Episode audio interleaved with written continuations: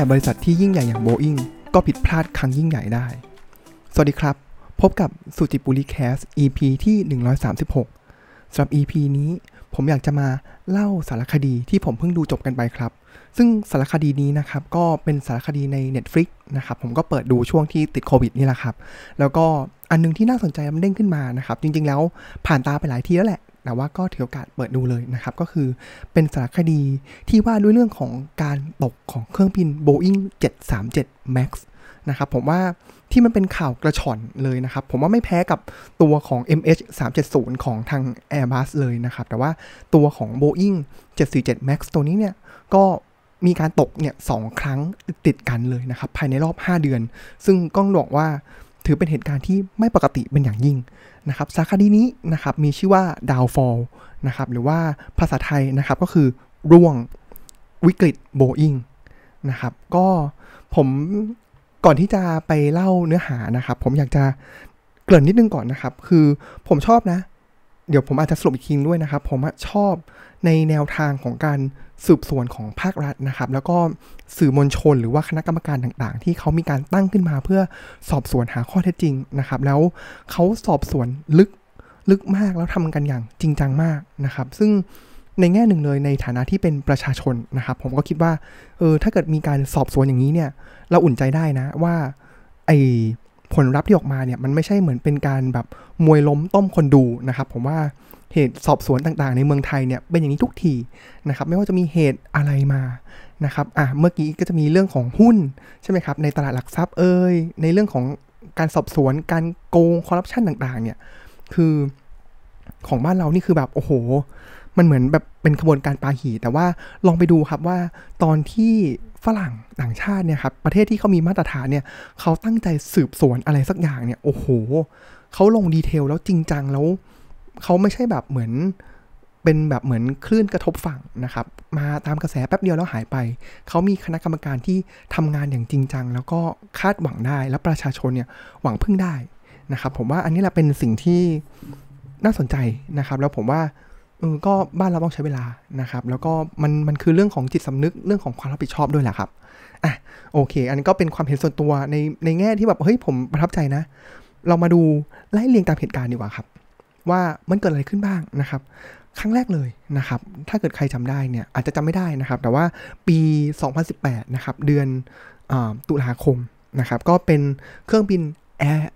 โบอิงนะครับ 737 MAX ครับ โดยสายการบิน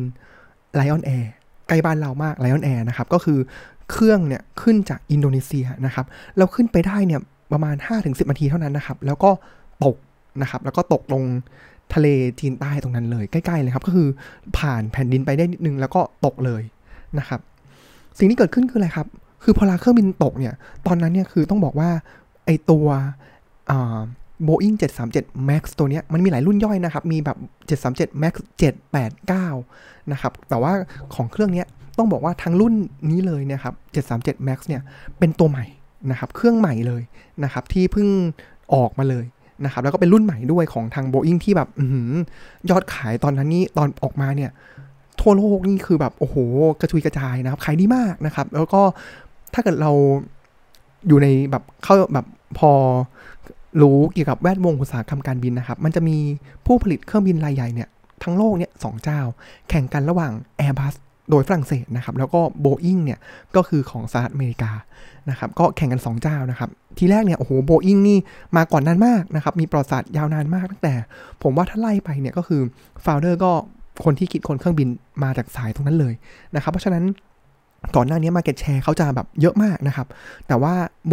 แอร์บัสเนี่ยมาทีหลังนะครับ แล้วก็ค่อยๆไต่ขึ้นมาเรื่อยๆนะครับ กราฟก็ Market Share เนี่ยโบอิงก็ลดลงมาเรื่อยๆนะครับแอร์บัสเพิ่มขึ้นไปเรื่อยๆ จนจุดนั้นเนี่ยก่อนที่ 737 MAX เนี่ยจะออกมานะครับ Airbus มี Market Share นำไปนะครับ ยอดขายเนี่ยนำแซง Boeing ไปแล้วนะครับ แต่ว่าพอลา Boeing เนี่ยแก้เกมด้วย 737 MAX ตัวนี้เนี่ยพลิกเกมขึ้นมาเป็นผู้นำทางตลาดอีกครั้งนะครับ ก็หลังจากที่มีเหตุเครื่องบินตกนะครับ ผู้สื่อข่าวต่างโดยตะวันตกเลยนะครับ ผมว่าก็ก็เป็นตะวันตกอยู่วันยังข้ามนะครับเขาก็เริ่มมีการออกข่าวเบรมนะครับว่าเป็นประเทศ เพราะว่าอะสายการบินด้วยนะครับ ประเทศอินโดนีเซีย สายการบิน Lion Air ซึ่งก็แบบเป็น low cost คนก็เริ่มเบมว่า low cost อีกแล้ว low cost ตกนะครับ แล้วก็ประเทศอินโดนีเซียนะครับ หรือว่ามีการตั้งข้อสงสัยนะครับว่า เอ๊ะ นักบินเนี่ย qualify หรือเปล่านะครับ หรือว่าตัวนักบินเนี่ยเข้าใจเครื่องจริง ๆ หรือเปล่านะครับ ซึ่งเขาก็มีการมาโต้ว่า เฮ้ย ไม่นะ จริง ๆ แล้วเนี่ยนักบินคนนี้ไป อบรมที่โบอิงมาเลยด้วยซ้ำนะครับ ก็จะเห็นนะครับว่าพอเรามีเหตุอะไรเกิดขึ้นเนี่ย ประเทศที่เขาคิดว่าตัวเอง develop แล้วนะครับ หรืออย่างโบอิงเองผู้สื่อข่าวที่ถือหางตรงนั้นเองเนี่ยครับเขาก็ชี้เป้าไปที่อะก็คนผิวเหลืองผิวดำก่อนเลยนะครับอันนั้นก็เป็นเรื่องที่มันก็เริ่มตามมานะครับ แต่ว่าหลังจากนั้นเนี่ยครับก็เริ่มมีการสอบสวนนะครับ แล้วข้อมูลแรกนะครับที่โบอิงเนี่ยออกมาพูดก่อนเลยนะครับ เขาพบว่าอะไรครับ เขาพบว่าระบบตัวหนึ่งนะครับ ที่มีชื่อว่าเป็นเซนเซอร์นะครับของ MCAS เอ๊ะ MCAS คืออะไรนะครับอะผมท้าความนิดนึงนะครับ เพราะว่าใน EP นี้เนี่ยจะพูดถึงระบบ MCAS เนี่ยเยอะมาก เพราะนี่คือต้องบอกว่าเป็นศูนย์กลางของปัญหานี้เลยนะครับ แต่ว่ารากของปัญหาจริงๆ ไม่ใช่ MCAS นะ แต่ว่า MCAS นี่แหละ เป็นสิ่งที่ทำให้เกิดปัญหานี้นะครับ MCAS ย่อมาจาก maneuver characteristics augmentation system นะครับ ก็คือเป็นระบบช่วยแก้ไขและรักษาการบินให้พ้นสภาวะร่วงหล่นนะครับ ซึ่งตัวนี้เนี่ยพอลาต้องบอกว่าเดี๋ยวผมจะอธิบายการทำงานของ MCAS อีกทีนึงนะครับ แต่ว่าตัวนี้ระบบตัวนี้มันเหมือนกับ ผมว่ามันเหมือนกับเซนเซอร์มันมีเซนเซอร์นะครับ แล้วก็ข้อมูลเซนเซอร์เนี่ยพอมันรับไปใช่ไหมครับ แล้วมันก็จะไปปรับให้เครื่องบินเนี่ยมันทำงานตามปกตินะครับ แล้ว MCAS มันเหมือนเป็นว่า ถ้าเกิดเครื่องมันเริ่มจะ เชิดหัวขึ้น MCAS เนี่ยมันจะมีเซ็นเซอร์วัดใช่ไหมครับวัดแรงปะทะของลมนะครับแล้วถ้าเกิดมุมที่มันปะทะกับเซ็นเซอร์ตัวนี้เนี่ยมันผิดปกติแล้วมันมุมมันเหมือนทำให้เห็นว่าเครื่องเนี่ยมันเชิดหัวขึ้น หลังของไอตัวแผนหางของเครื่องบินเนี่ยมันจะถูกปรับลงอัตโนมัตินะครับแล้วก็เหมือนจะมีกลไกที่เตือนนักบินให้จัดการนะครับนี่แหละคือการทำงาน MCAS ก็คือเหมือนเป็นตัวช่วยแหละนะครับแต่ว่าเซ็นเซอร์ตัวนี้เนี่ยเกิดปัญหานะครับเลยทำให้ เกิดการปัดเหตุนี้ขึ้นนะครับ ซึ่งเขาก็บอกว่าเนี่ยพอเรามันเป็นอย่างนี้แล้วเนี่ยครับพอเรามันมีปัญหาเนี่ยนักบินไม่เข้าใจนะครับ แล้วแก้ปัญหาไม่ถูก แก้ปัญหาไม่เป็นนะครับ แล้วก็บอกว่านักบินเนี่ยไม่ยอมปิดระบบ MCAS เลยทำให้เกิดปัญหา เพราะเวลา MCAS มันเริ่มทำงานเตือนใช่ไหมครับ แต่ว่าถ้าเกิดนักบินรู้แล้วว่า M ไอเครื่องมันบินแบบระนาบปกติเลยแต่ MCAS มันผิดปกติ MCAS มันก็จะพยายามปรับให้หัวเนี่ยมันดิ่งลงใช่ไหมครับ ถ้าเกิดนักบินเนี่ยไปปิดระบบนี้ก็สามารถที่จะควบคุมเครื่องได้ตามปกติ นี่คือสิ่งที่ Boeing เนี่ยออกมากล่าวนะครับ ซึ่งก็สิ่งที่มากไปกว่านั้นนะครับเขาก็เริ่มมีการตรวจสอบนะครับ สายการบินหรือใครก็บอกออกมาบอกนะครับ ว่าเฮ้ย หรือผู้สื่อข่าวเองเขาก็ออกมาบอกนะครับว่า MCAS คืออะไรทำไม นักตัวนักบินเอง สายการบินเอง หรือว่าผู้สื่อข่าวหรือผู้เชี่ยวชาญในแวดวงการบินเนี่ยถึงไม่รู้ว่าระบบนี้คืออะไรคือ MCAS นะครับ เพราะว่า Boeing ไม่เคยออกมาบอกมาก่อนนะครับว่า MCAS เนี่ยคืออะไรนะครับ เพราะเขาก็อ้างนะครับว่าการที่เครื่องบินใหม่ออกมาแล้วเกิดไปบอกนู่นนี่นั่นนะครับ มันก็จะเหมือนเป็นการโอเวอร์โหลดข้อมูลให้กับนักบินมากเกินไป แต่ว่าในสารคดีนะครับเขาก็บอกว่า เฮ้ยตัวนักบินเองเนี่ยพอเวลาเขาอินกับเครื่องเนี่ยเครื่องนี้มันเป็นเครื่องของเขาที่เขาต้องขับ เขาต้องรู้ทุกอย่าง เพราะฉะนั้นนี่มันไม่ใช่ข้ออ้างที่สมเหตุสมผลแต่จริง ๆ แล้ว มันมีเบื้องลึกเบื้องหลังมากกว่านั้นนะครับ ก็หลังจากนั้นเนี่ยครับก็จะมีการ เขาก็โมบิอิงนะครับก็มีการเข้าไปพบกับเหมือนเป็นองค์กรนักบินนะครับแล้วก็บอกว่าเขาเนี่ยจะดำเนินการแก้ไขไอตัวซอฟต์แวร์ตัวเนี้ยภายใน 6 สัปดาห์นะครับแต่ว่าสิ่งที่สำคัญคืออะไรครับ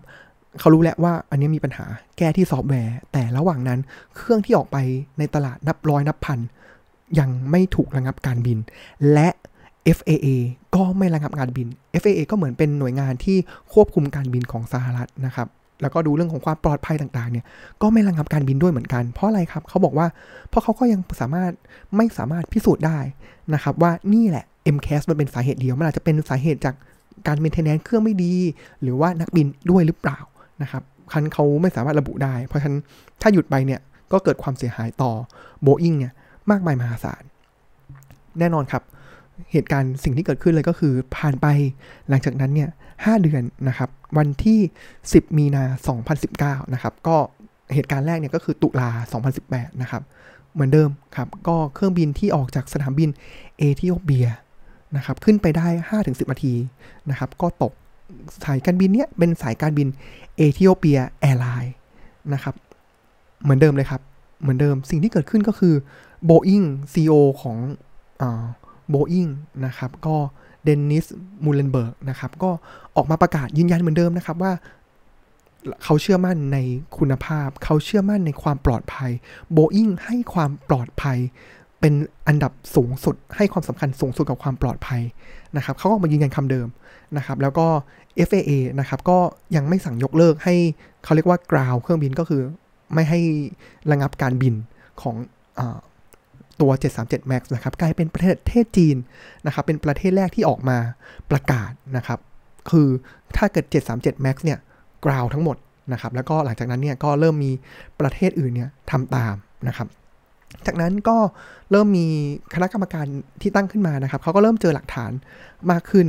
นะครับ แล้วก็จนสุดท้ายนะครับ ก็เป็นประธานาธิบดีทรัมป์นะครับทรัมป์ของเรานั่นเองนะครับ ก็เป็นคนสั่งกราวเครื่องบิน จากนั้นเป็นต้นมานะครับ เช่นเดิมเลยครับ เราผม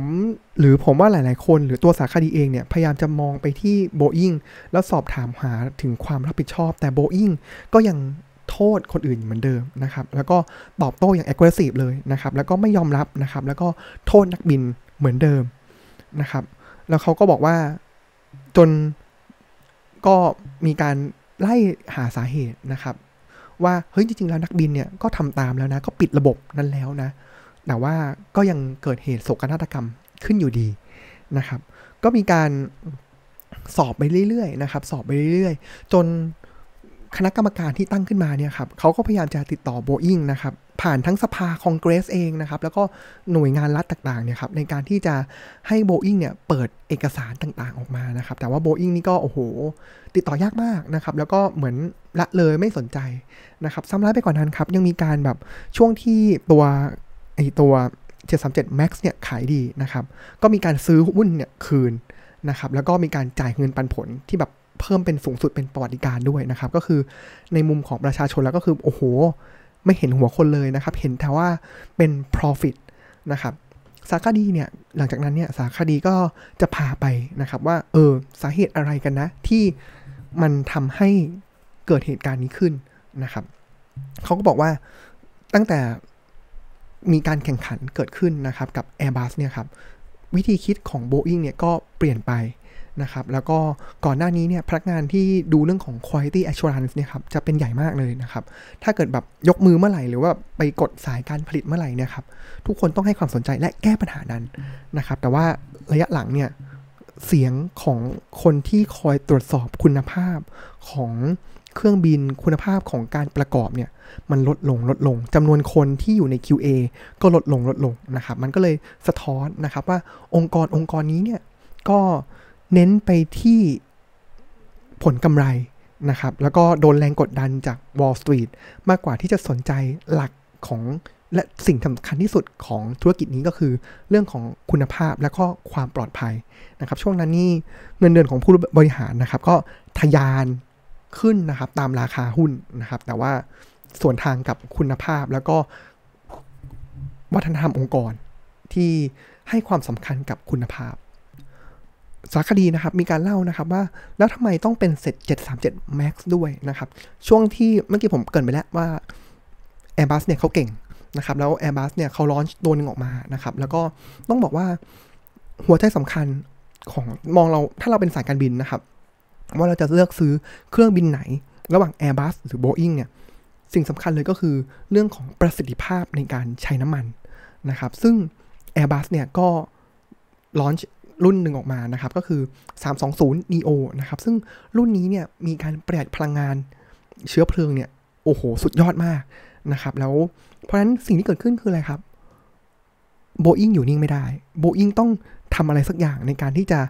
ลอนช์ตัวใหม่นะครับ ส่งเครื่องใหม่เนี่ยออกมาต่อกรกับตัว Airbus นะครับ แต่ว่าการที่จะคิดค้นผลิตภัณฑ์ใหม่ หรือว่าแบบมีการเมเจอร์เชนอะไรต่างๆ ในรุ่นต่างๆเนี่ยครับ มันใช้เวลาโอ้โห7-8ปี เพราะฉะนั้นเขามองว่ามันไม่ทันการนะครับเพราะฉะนั้นสิ่งที่เขาทำก็คือเขาเอารุ่นเดิมนะครับก็คือ 737 ที่มันมีอยู่แล้ว 737 NG ต่างๆเนี่ยครับเอามาปรับปรุงใหม่นะครับโดยที่อะไรครับ สิ่งที่เขาทำนะครับก็คืออะเขาบอกว่าเขาต้องมีการเปลี่ยนเครื่องให้มันใหญ่ขึ้นนะครับใหญ่ขึ้นเพื่อให้มีประสิทธิภาพมากยิ่งขึ้นนะครับแล้วพอเขาเปลี่ยนเครื่องให้มีประสิทธิภาพมากยิ่งขึ้น สิ่งที่เกิดขึ้นคือเขาต้องมีการปรับตำแหน่งของตัวเครื่องยนต์ที่วางไว้อยู่ใต้ปีกนะครับ แล้วพอเขาปรับตำแหน่งเนี่ยไอศูนย์ถ่วงของเครื่องเนี่ยมันแปลกไปจากเดิมนะครับ มันเลยทำให้ยิ่งพอเวลามันบินไปเรื่อยๆเนี่ยครับมันจะเชิดขึ้นพอเชิดขึ้นทางแก้ของเขาก็คือใช้ระบบ MCAS นั่นเองนะครับมาเป็นตัวปรับจูนสัญญาณให้มันกดลงมานะครับ เพราะว่าตำแหน่งของเครื่องเนี่ยมันทำให้เครื่องเนี่ย มันกระแทกลมแล้วมันเชิดขึ้นนะครับนั่นแหละเป็นสาเหตุ แต่ทีนี้สิ่งที่เกิดขึ้นคืออะไรครับ มันก็นอกจากเป็นเรื่องของวัฒนธรรมที่เน้นเรื่องของ profit เป็นหลักแล้วนะครับ สิ่งที่เกิดขึ้นก็คือมีวัฒนธรรมของการล็อบบี้เป็นวัฒนธรรมของการที่จะปกปิดข้อมูลนะครับ เพราะว่าการที่เขามีระบบไอตัว MCAS ขึ้นมาใหม่เนี่ยครับ สิ่งที่เขาทำคือเขาต้องแจ้งกับ FAA แล้วเขาต้องแจ้งกับสายการบิน แล้วเวลาแจ้งกับสายการบินปุ๊บ มันเป็นระบบใหม่ใช่ไหมครับ เพราะฉะนั้นแล้วเนี่ยสิ่งข้อ concern หนึ่งของสายการบินในสารคดีนี้บอกนะครับ ก็คือเรื่องของต้นทุนในการอบรม ถ้ามีระบบใหม่แปลว่าเขาก็สายการบินต่างๆ ที่จะซื้อเนี่ยก็ต้องส่งคนมาอบรมที่โบอิงแล้วคอสตรงเนี้ยทางโบอิงก็สูงขึ้นมันสูงทั้งสองฝั่ง ทั้งเรื่องของเวลา ทั้งเรื่องของค่าเดินทางเรื่องของอะไรต่างๆนะครับ แล้วถ้าเกิดมีระบบใหม่ก็ต้องขอ approve กับ FAA สิ่งที่ทำคืออะไรครับ Boeing ปกปิด เรื่องนี้นะครับ โดยที่มันก็จะมีเอกสารที่เขาตรวจสอบออกมาแล้วนะครับ บอกว่า Boeing ก็พยายามปกปิด แล้วบอกว่านี่คือเป็นเหมือนเป็นระบบเสริมของตัว Speed Trim ซึ่งเป็นระบบเดิมที่มีอยู่แล้วนะครับ แล้วไอ้ตรงระบบที่เขาบอกว่า ถ้าเกิดเกิดปัญหาเนี่ยครับต้องปิดนะครับ จริง ๆ แล้วมันคือปิดระบบ MCAS แต่ว่าในนั้นเนี่ยเขียนว่าเป็นระบบ Speed Trim นะครับ ก็เลยแบบเป็นการ โอ้โห ปกปิด ซ้อนปกปิด มากมายมหาศาล นะครับทั้งเรื่องของปกปิดการดีไซน์ด้วยนะครับแล้วก็ปกปิดเรื่องของระบบใหม่ด้วยนะครับแล้วก็ปกปิดพอปกปิดนี้แล้วเนี่ยก็ไม่ต้องให้ทางสายการบินส่งนักบินมานะครับบอกก็บอกเออมันก็คือเหมือนคอกพิทมันก็เหมือนเดิมทุกอย่างก็เหมือนเดิมนะครับแต่ปรับปรุงเครื่องยนต์ให้มันดียิ่งขึ้นนะครับทั้ง FAA ทั้งสายการบินก็ไม่รู้เรื่องนี้นะครับเริ่มเห็นปัญหาเนาะปัญหานี้มันโอ้โหมันมันอย่างลากลึกลงไปในวัฒนธรรมองค์กรของ Boeing เลย แล้วซ้ำร้ายไปกว่านนั้นนะครับ ก็ในเอกสารนะครับเขาก็บอกว่าที่มันน่ากลัวไปอีกเลยนะครับ ก็คือ Boeing บอกว่าไม่ต้องเทรน ไม่ต้องอะไรต่างๆนะครับ แล้วก็มีบอกว่าไอ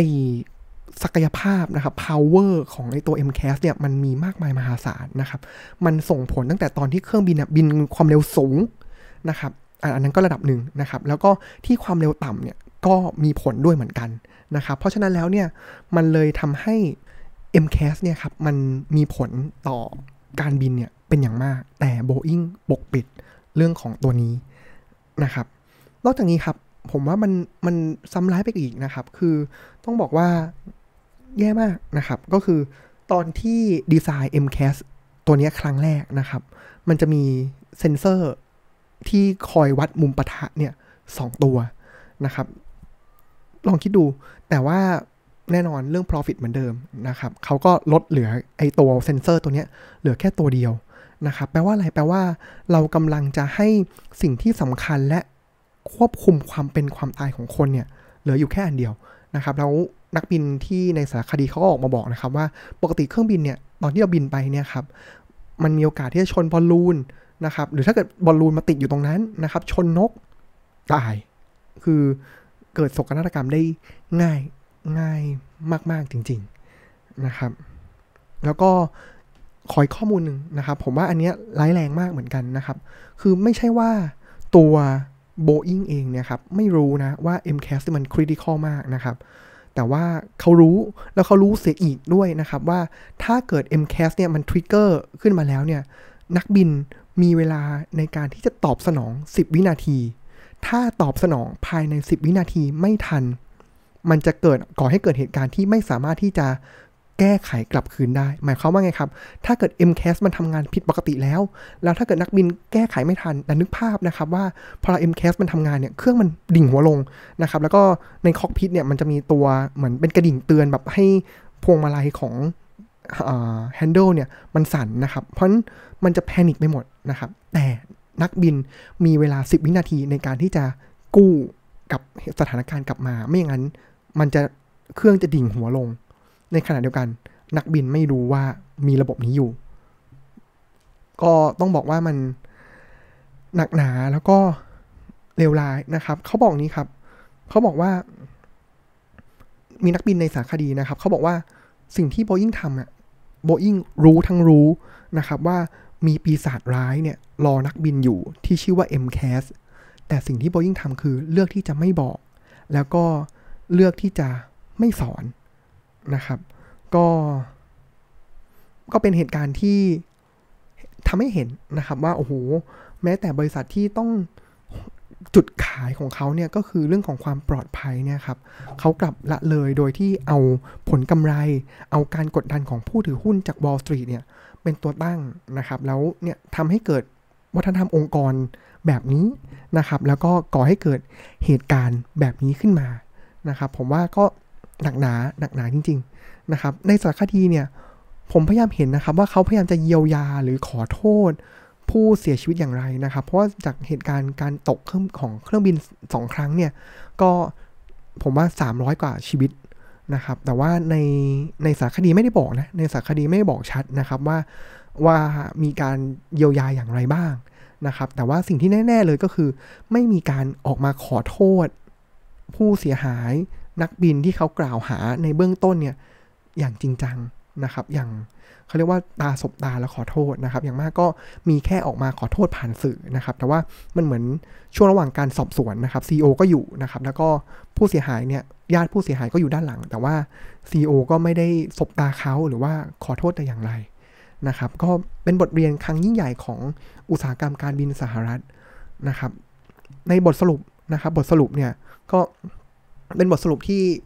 คาใจนะครับ ในแง่ของ CEO เนี่ยหลังจากการไต่สวนนะครับ บอร์ดก็ขอให้ CEO ลาออกนะครับ โดยที่เขาเนี่ยได้รับเงินเกษียณเนี่ย 62 ล้าน US ดอลลาร์นะครับ คิดไปก็ 2,000 ล้านได้นะครับ 2,000 ล้านบาทนะครับ แล้วก็หลังจากนั้นเนี่ยก็ 737 Max นะครับ โดยสรุปก็คือถูกพังสั่งพักบินเนี่ยทั้งหมด 20 เดือนนะครับ แล้วก็รัฐบาลสหรัฐนะครับ ก็